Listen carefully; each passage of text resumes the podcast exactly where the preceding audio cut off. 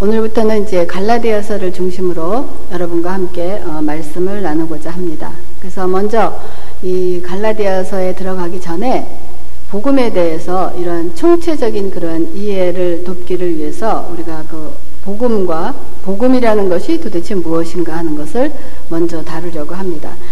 우리가 많은 사람들이 교회를 다니기는 합니다만은 정말 이 복음이라는 그리스도라는 어떠한 우리가 알아야 될 마땅히 알아야 될 것에 대해서 정확하게 알고 있지 않기 때문에 어떠한 기초를 단단히 하고 있지 않기 때문에 여러 가지 어려움의 상황에 처하는 그런 경우가 많이 있습니다.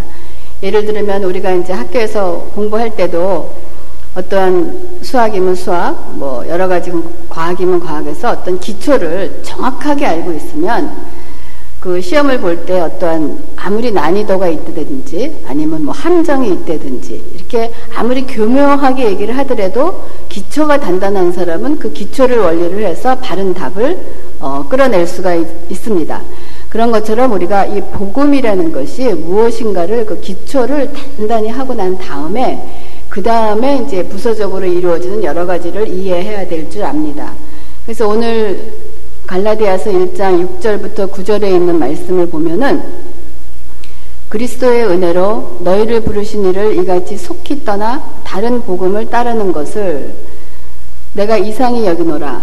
다른 복음은 없나니 다만 어떤 사람들이 너희를 교란하여 그리스도의 복음을 변하게 하려 함이라. 그러나 우리나 혹 하늘로부터 온 천사라도 우리가 전한 복음 외에 다른 복음을 전하면 저주를 받을지어다.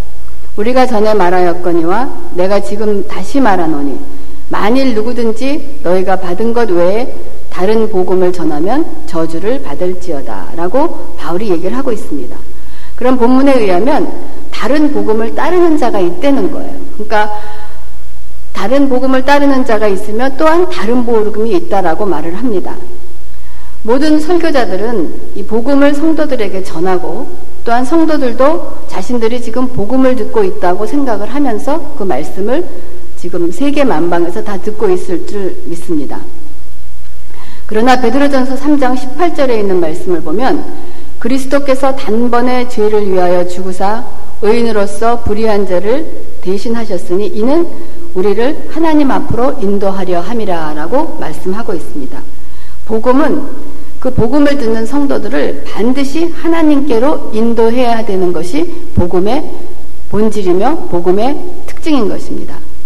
그러나 하나님께로 인도되지 않는 복음이 있다는 것을 지금 본문에서 우리가 알 수 있는 것입니다. 다른 복음을 따르는 자가 있고 그 다른 복음이 전하는 자들은 저주를 받을 거라고 바울은 지금 반복하여 거듭 강조를 하고 있습니다.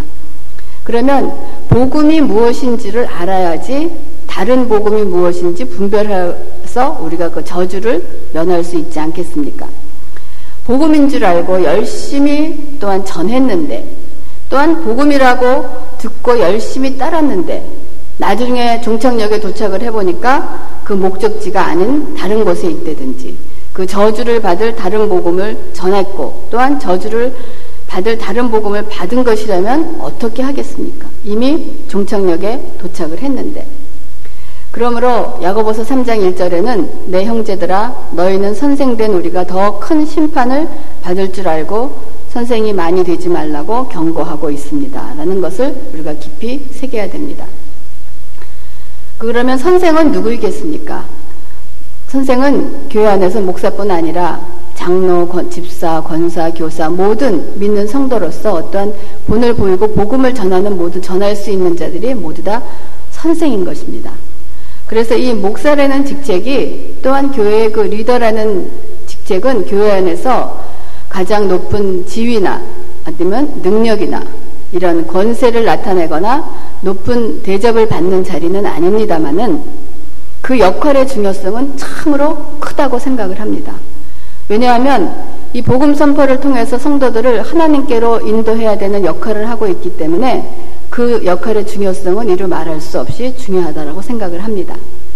그러므로 목사는 이 그 직책이 그 목사뿐만이 아닌 이제는 우리를 왕 같은 제사장이 되게 하신 모든 믿는 자들은 이 직책을 참으로 두렵고 떨림으로 이 일을 감당해야 할 줄 압니다. 그러나 이 일이 참 힘들고 어려운 일이지만 이 일을 잘 해냈을 때 하나님께서 가장 기쁘게 우리를 맞이하시며 착하고 충성된 정아 잘했다라고 칭찬을 하실 줄 믿습니다. 그래서 제가 이런 책에서 이러한 글을 보았어요. 어, 목회자들에게 묻는 질문이었습니다.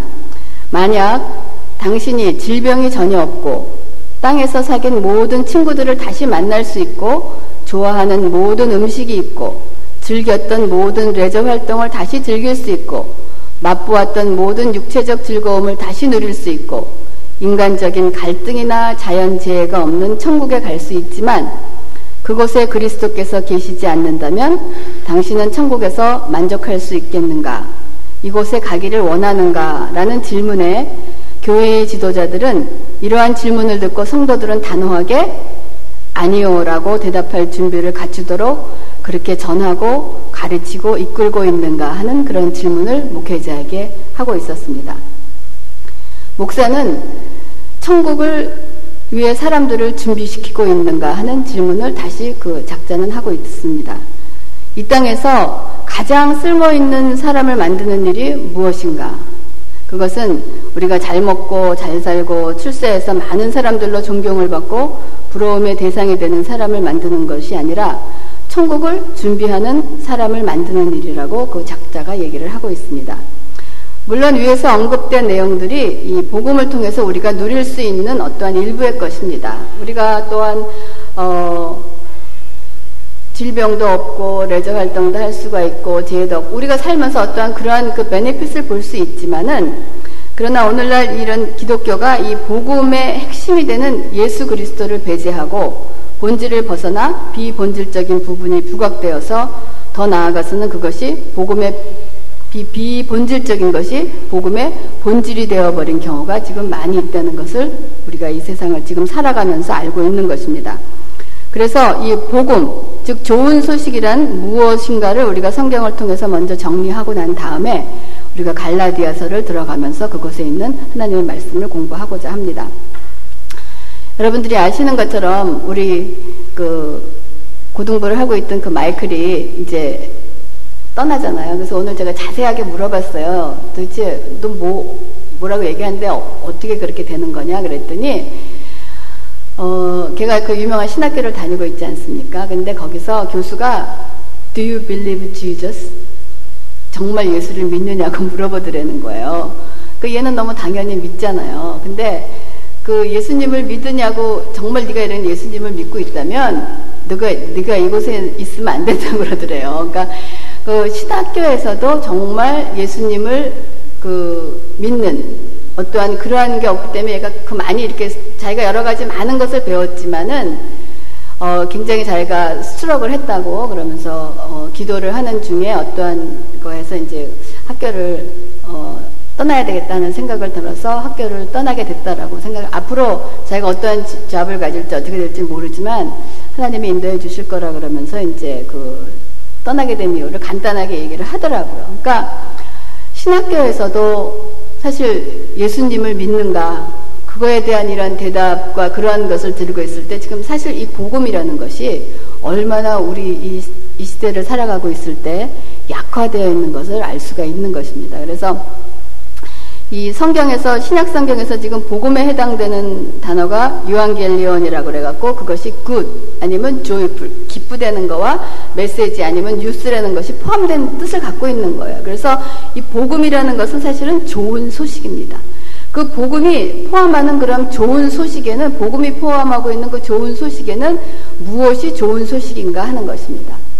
첫 번째는 그 복음이 갖고 있는 그 좋은 소식은 살아계신 하나님이 계시다는 것입니다. 이것이 기독교 복음의 기초가 되는 것입니다. 복음은 하늘과 땅을 창조하신 살아계신 하나님이 계시다는 좋은 소식을 포함하고 있는 것입니다. 그렇기 때문에 사도행전 14장 15절에도 여러분에게 복음을 전하는 것은 이런 헛된 일을 버리고 천지와 바다와 그 가운데 만물을 지으시고 살아계신 하나님께로 돌아오게 함이라 라고 말씀을 하고 있습니다. 복음을 전하는 자나 받는 자들은 매일매일 순간순간 살아계신 하나님의 계심을 잊어서는 안 되는 것입니다. 이것이 기독교의 복음의 기초석이 되는 이유는 이 하나님이 살아 계시다는 것을 믿는 거로부터 우리의 모든 신앙의 삶이 시작이 되기 때문입니다. 그러나 많은 사람들이 머리로는 하나님께서 살아 계신다 하는 것을 알고 있지만은 실제 우리의 삶 속에서 그대로 녹아나지 않고 있습니다. 사실 저도 어떨 때는 어떨 때가 아니고 진짜 깜빡깜빡 잊을 때가 있어요. 진짜 어 성경을 가지고 말씀을 준비하고 공부하는 순간에는 하나님이 살아계신다는 것을 읽지만은 정말 그 자리를 떠나서 잠시 움직이고 나면은 진짜 어떨 때는 하나님이 살아계시지 않은 것처럼 그렇게 삶을 살아갈 때가 사실 솔직히 있습니다. 그럼 왜 그 살아계신 하나님이 이 머리로는 계시다는 것을 믿어지지만은 우리의 삶 속에서 온전히 그렇게 배어나오지 못하는 이유가 도대체 어디 있을까 하는 생각을 해보게 됩니다. 창세기 25장 34절부터 보면 야곱이 떡과 팥죽을 에서에게 주매 에서가 먹으며 마시며 일어나 갔으니 에서가 장자의 명분을 가볍게 여김이었더라라고 했습니다. 장자의 명분이라는 것, 장자권이라는 것은 결국은 하나님의 것이며 하나님의 영적인 것이며 하나님의 축복을 얘기하는 것입니다. 근데 만약에 우리가 이거 너무나 잘 알고 있어요. 에서가 뭐 팥죽 한 그릇에 장자권을 팔았다 하는 것을 너무나 잘 알고 있고 우리가 설교도 많이 하고 하고 얘기를 하고 있지만은 우리는 에서처럼 팥죽 한 그릇에 장자권을 팔지 않았는가? 참 수없이 많이 저는 팔았습니다. 아마 무의식적으로 알지 못하고도 굉장히 많이 팔았던 것 같아요. 만약에 야곱이 형에게 형 형의 이 활과 화살 아니면 형이 타고 다니는 저 멋있는 말하고 말하고 내 파축한 그릇하고 바꾸자. 그랬으면 에서가 아무리 배가 고팠어도 안 바꿨을 거예요. 야, 야, 너 그게 말이나 되냐 하면서 다른 어떠한 그 협상을 했든지 아니면 뭐 안 먹었든지 했을 겁니다. 그런데 이 장자권이라는 것이 우리가 하나님의 것을 알고 있지만은 그것이 참 이 하나님의 것이 눈에 보이지 않고 우리가 실제적으로 만질 수가 없기 때문에 그것이 굉장히 중요한 줄은 알고 있지만은 우리의 삶 속에서 에서와 같이 그냥 쉽게 그것을 바꿔버리는 그러한 상황이 많이 있다는 것을 저도 그것을 인정을 합니다. 그래서 우리가 그 장자의 명분을 가볍게 여김이라는 말씀과 같이 우리가 눈에 보이지 않는 하나님을 가볍게 여기고 있다는 말씀이 에서에게만 하는 말씀이 아니라 오늘 우리에게도 하시는 말씀입니다. 그래서 우리가 하나님을 너무 가볍게 여기고 있는 것은 아닌지 하는 그런 생각이 됩니다. 그래서 히브리서 12장 6절에는 혹 한 그릇 음식을 위하여 장자의 명분을 판 에서와 같이 망년된 자가 없도록 살피라 하신 말씀처럼 우리 자신을 살피는 저와 여러분이 되기를 바랍니다. 그래서 매일매일 그 삶 속에서도 어 간단한 거지만 은 만약에 어떨 때는 아침에 기도하러 가야 되는데 사실 아 좀 피곤하다 그래 오늘은 또 쉬자 하고 안 갈 때도 사실 있어요. 그것이 그 율법에 묶여서 어떻게 사는 건 아니지만은 우리의 삶 속에서 참 그거와 바꿔줄 때가 사실 굉장히 많다는 거예요. 그래도 감사한 것이 하나님이 그걸로 우리를 진멸치 않으시고 우리를 바꿔주신다는 것에 너무 감사하지만은 그거를 깨달으면서 정말 정말 살아계신 하나님이 계시다는 것을 믿는 것이 복음의 가장 기초석이라는 것을 우리가 잊지 말아야 되겠습니다. 그러면서 또 두 번째는 하나님의 주권적인 통치라는 것. 살아계신 하나님이 계시다는 것과 그 복음에는 무슨 소식을 갖고 있냐면 하나님의 주권적인 통치. 하나님이 지금 살아계시는 창조주라는 진리만 포함하는 것이 아니라 복음은 그분이 지금 세상에서 자기의 백성을 위해서 그분의 왕권을 예수 그리스도 안에서 행사하고 계시다는 우주의 왕이라는 진리를 포함하고 있는 것입니다. 하나님의 주권적인 통치라는 것은 무엇을 얘기하냐면 즉 우리의 삶의 주인이 되신다는 그러한 뜻입니다. 그리스도 안에서 하나님이 우리의 주인이 되신다 하는 그 삶을 나타내는 방법이 뭐냐면 그리스도 안에서 순정의 삶을 사는 것이 하나님께서 우리의 삶의 주인이 되신다는 것을 증거하는 것을 말합니다. 근데 어떻게 보면 이것이 하나님이 우리의 주인 되신다 하는 것을 우리가 말로는 다 고백을 합니다 또. 하지만 우리의 신앙의 여정을 살펴보면다면 결국은 우리가 이거를 준비하면 제가 그 생각을 했어요. 한 5년 전에 저희가 저희 집에 이사를 왔을 때, 물론 이제 새로운 집을 지어서 이사 가시는 분은 안 그러겠지만, 만약에 이제 집을 옮겨서 갔어요. 옮겨서 가니까 그 안에 있는 그 집 안에 있는 그 주인이 바뀐다는 것은 집에 가니까 맨 처음에 5년 전에 그 집에 갔을 때 그 먼지와 그 때가 그냥 뭐 팬이라든지 다 묶여 있고 뭐 그거를 닦아내는 데는 얼마나 많은 시간이 걸렸는지 몰라요. 그리고 그 안에 카펫이 깔려 있었는데 카펫이 너무너무 더러웠던 거예요. 그래서 다음날 이사 가야 돼, 우리가 무빙을 해야 되는데 그 전날 갔어요. 그래갖고 집안에 있는 그 도저히 그 카펫을 깔고 살 수가 없더라고요. 그래서 카펫을 열어보니까 마침 밑에 바닥이 마루였어요. 그래서 집이 크지 않지만은 그 카펫을 온전히 다 드러내느라고 얼마나 힘이 들었는지 몰라요. 그러니까 카펫가 전 그냥 깔려있는 줄 알았어요. 보니까 그 밑에 뭐 이렇게 스테이플로 다 찍혀져 있고 그걸 뜯어내는 것이 쉬운 일이 아니더라고요. 그것처럼 이 주인이 바뀐다는 것은 이미 내가 갖고 있던 모든 것들을 다 드러내고 주인 마음대로 주인의 것을 들여 놓는다는 것이 이 주인이 바뀐다는 그 여건입니다. 그래서 우리가 복음에는 무엇이 있냐면은 하나님이 살아 계시면서 그 살아 계신 하나님이 나의 주인이 되신다는 거예요. 그러면 우리의 그 신앙의 여정을 살펴본다면 결국은 내 것을 다 내어버리고 하나님의 것으로 끊임없이 바꾸는 과정이 아니겠습니까? 그러니까 이 과정이 결코 저도 해보니까 만만한 것이 아니에요. 제 것을 내놓는 데는 것을 내놓는다고 하지만은 내 것을 내놓고 하나님 것을 채우는 과정에 따라오는 것이 반드시 고난과 고통이 따라오더라는 거예요. 근데 하나님은 이 고통과 고난이 너희에게는 좋은 소식, 복음이라고 말씀을 하고 계시는 것입니다. 그래서 이 우리의 이 생각이 이 주인이 바뀌었을 때 이 제 삶 속에서도 오면서 제 뜻대로 되는 것이 없더라고요. 지금 여러분들도 잘 아시겠지만은 교회를 위해서 이렇게 기도를 할 때, 어, 참 사실은 어떨 땐 참 두렵습니다. 참 답답하기도 하고 어떨 때는 부끄럽지만 아 정말 오늘은 교회 안 가면 안 되나 주일날 정말 어떨 때는 그 이렇게 이렇게 현실을 정말 대면하기가 참 사실은 솔직히 힘든 거예요. 그랬을 때 무엇을 생각하냐면 이 교회를 시작할 때 하나님께서 하신 것을 생각하면서 그거를 붙잡습니다. 시작은 정말 우리가 한 것이 아니고 하나님께서 그걸 하셨다는 것을 하나님 믿기 때문에 하나님께서 나는 이러한 방법과 이러한 방법으로 생각을 하지만 그 방법으로 연결하시는 것은 하나님이 다른 방법으로 하신다는 것을 삶에 조금 조금이라도 그걸 깨닫게 해주시는 거예요. 그래서 예를 들면 지금 우리 교회가 여기서 아침에 7시에 스페니시가 예배를 합니다.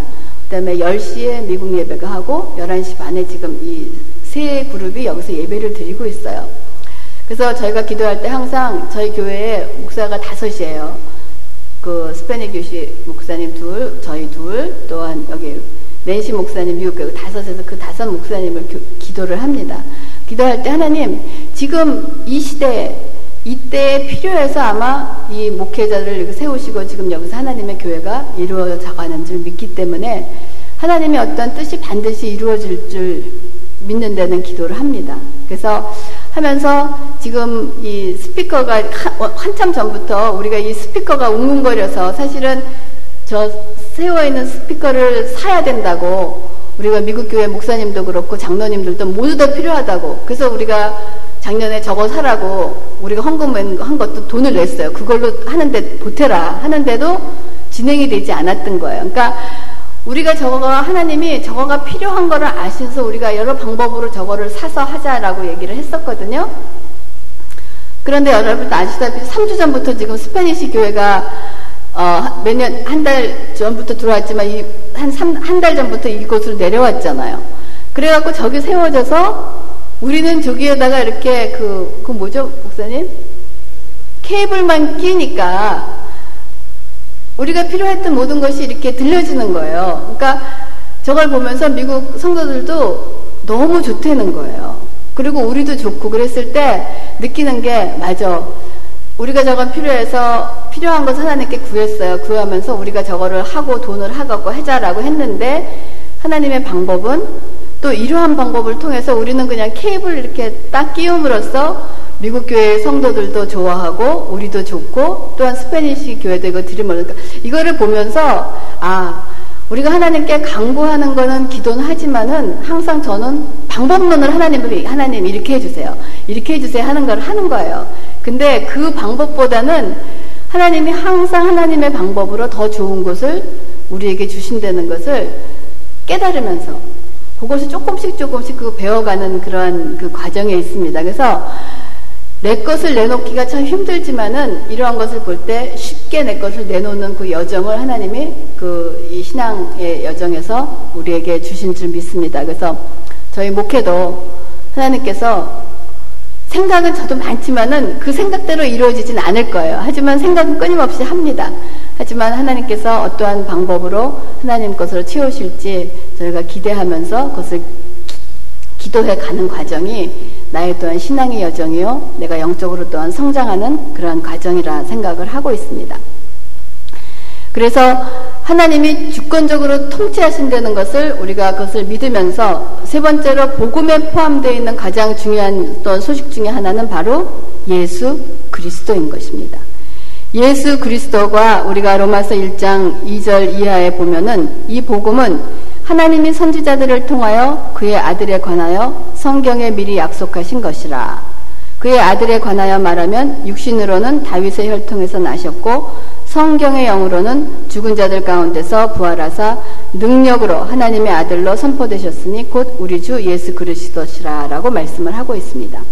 이 좋은 소식에는 우주의 왕이시며 그리스도께서 구원자 되셨다는 것이 반드시 들어가야 되는 것입니다.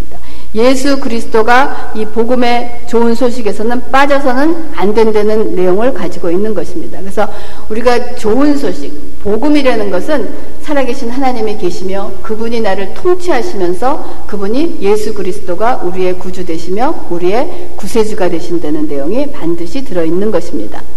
그리고 난 다음에 그리스도께서 성경대로 우리 죄를 위하여 죽으시고 죽은 자 가운데서 다시 살아나셨다는 것이 복음의 가장 중요한 소식을 우리에게 주고 있는 것입니다. 그래서 고린도전서 15장 1절과 4절에 있는 말씀을 보면 형제들아 내가 너희에게 전한 복음을 너희에게 알게 하노니 이는 너희가 받은 것이요 또 그 가운데 선 것이라 너희가 만일 내가 전한 그 말을 굳게 지키고 헛되이 믿지 아니하였으면 그로 말미암아 구원을 받으리라 내가 받은 것을 먼저 너희에게 전하노니 이는 성경대로 그리스도께서 우리 죄를 위하여 죽으시고 장사 지낸 바 되셨다가 성경대로 사흘 만에 다시 살아나사라고 한 것처럼 복음에는 예수님의 부활이 좋은 소식으로 들어가 있는 것입니다. 세상에는 참으로 헌신하고 또 봉사하고 희생하고 산 사람들이 많습니다. 세상에서 말하는 세상의 종교의 지도자들이 있습니다. 그렇지만 그들 중 누구 한 사람도 예수님처럼 부활한 사람은 아무도 없습니다. 그 죄의 문제를 해결하지 못하고는 그 어느 누구도 사망의 권세를 이겨낼 수 없기 때문에 복음에는 반드시 부활의 소식, 부활이 우리가 포함되어 있는 것이 반드시 좋은 소식인 것입니다. 오늘 일부 예배 때 그 미국 목사님도 말씀하셨지만은 세상의 어떤 종교도 하나님을 우리가 아버지라고 부르는 그러한 릴레이션십은 없다는 거야.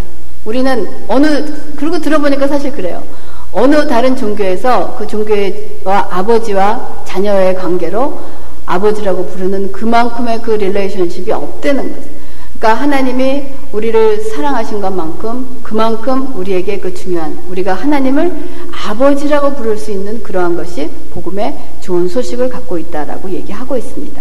그래서 하나님이 살아계시고 그분이 우리를 주권으로 통치하시고 예수 그리스도가 우리 구원주 되시며 그 예수 그리스도가 우리의 죄를 위하여 죽으시고 부활하신 다음에 그 다음에 복음에 포함되어 있는 또한 소식이 뭐냐면 성령의 약속이 없으면 복음은 좋은 소식이 아닙니다.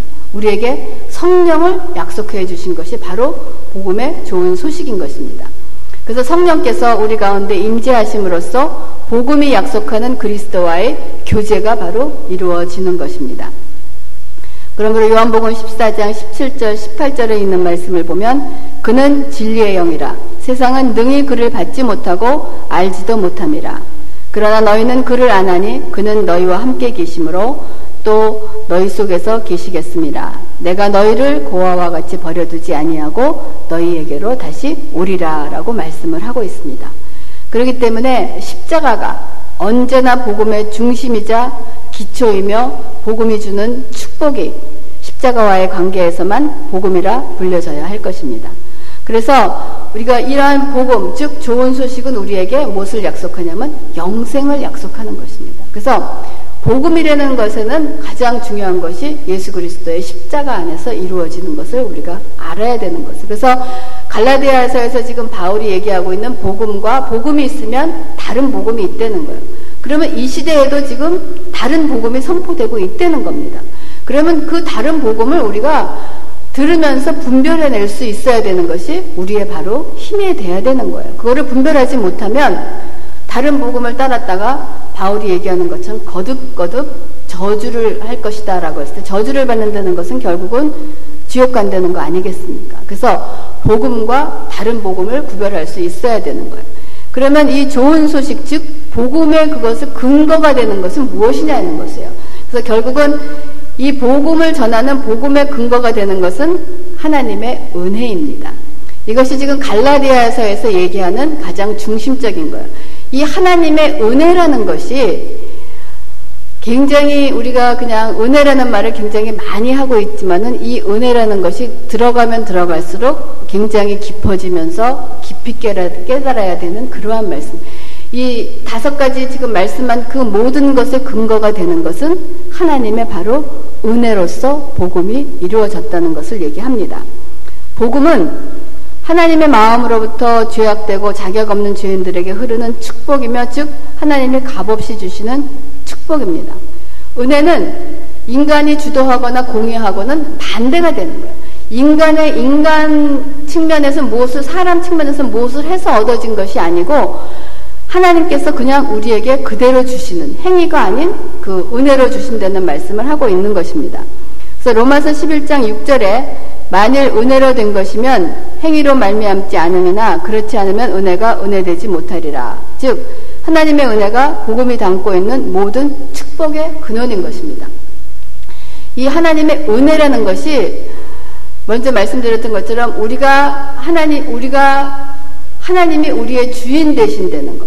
주인 되신다는 거에서 우리가 아무것도 할 수가 없으며 우리가 정말 하나님 중심이 우리 인간 중심에서 있는 것이 아니고 하나님 중심에 있다는 것이 바로 은혜를 받는 것을 인정해야 되는 거예요. 근데 사람들은 그게 아닌 것 같아요. 제가 얼마 전에 왜 한참 전에 그 오범 어, 오사마 빈 라덴이 죽었지 않습니까? 죽었을 때 뉴스에서 어떤 그 그런 얘기를 할 때 전 굉장히 화가 나더라고요.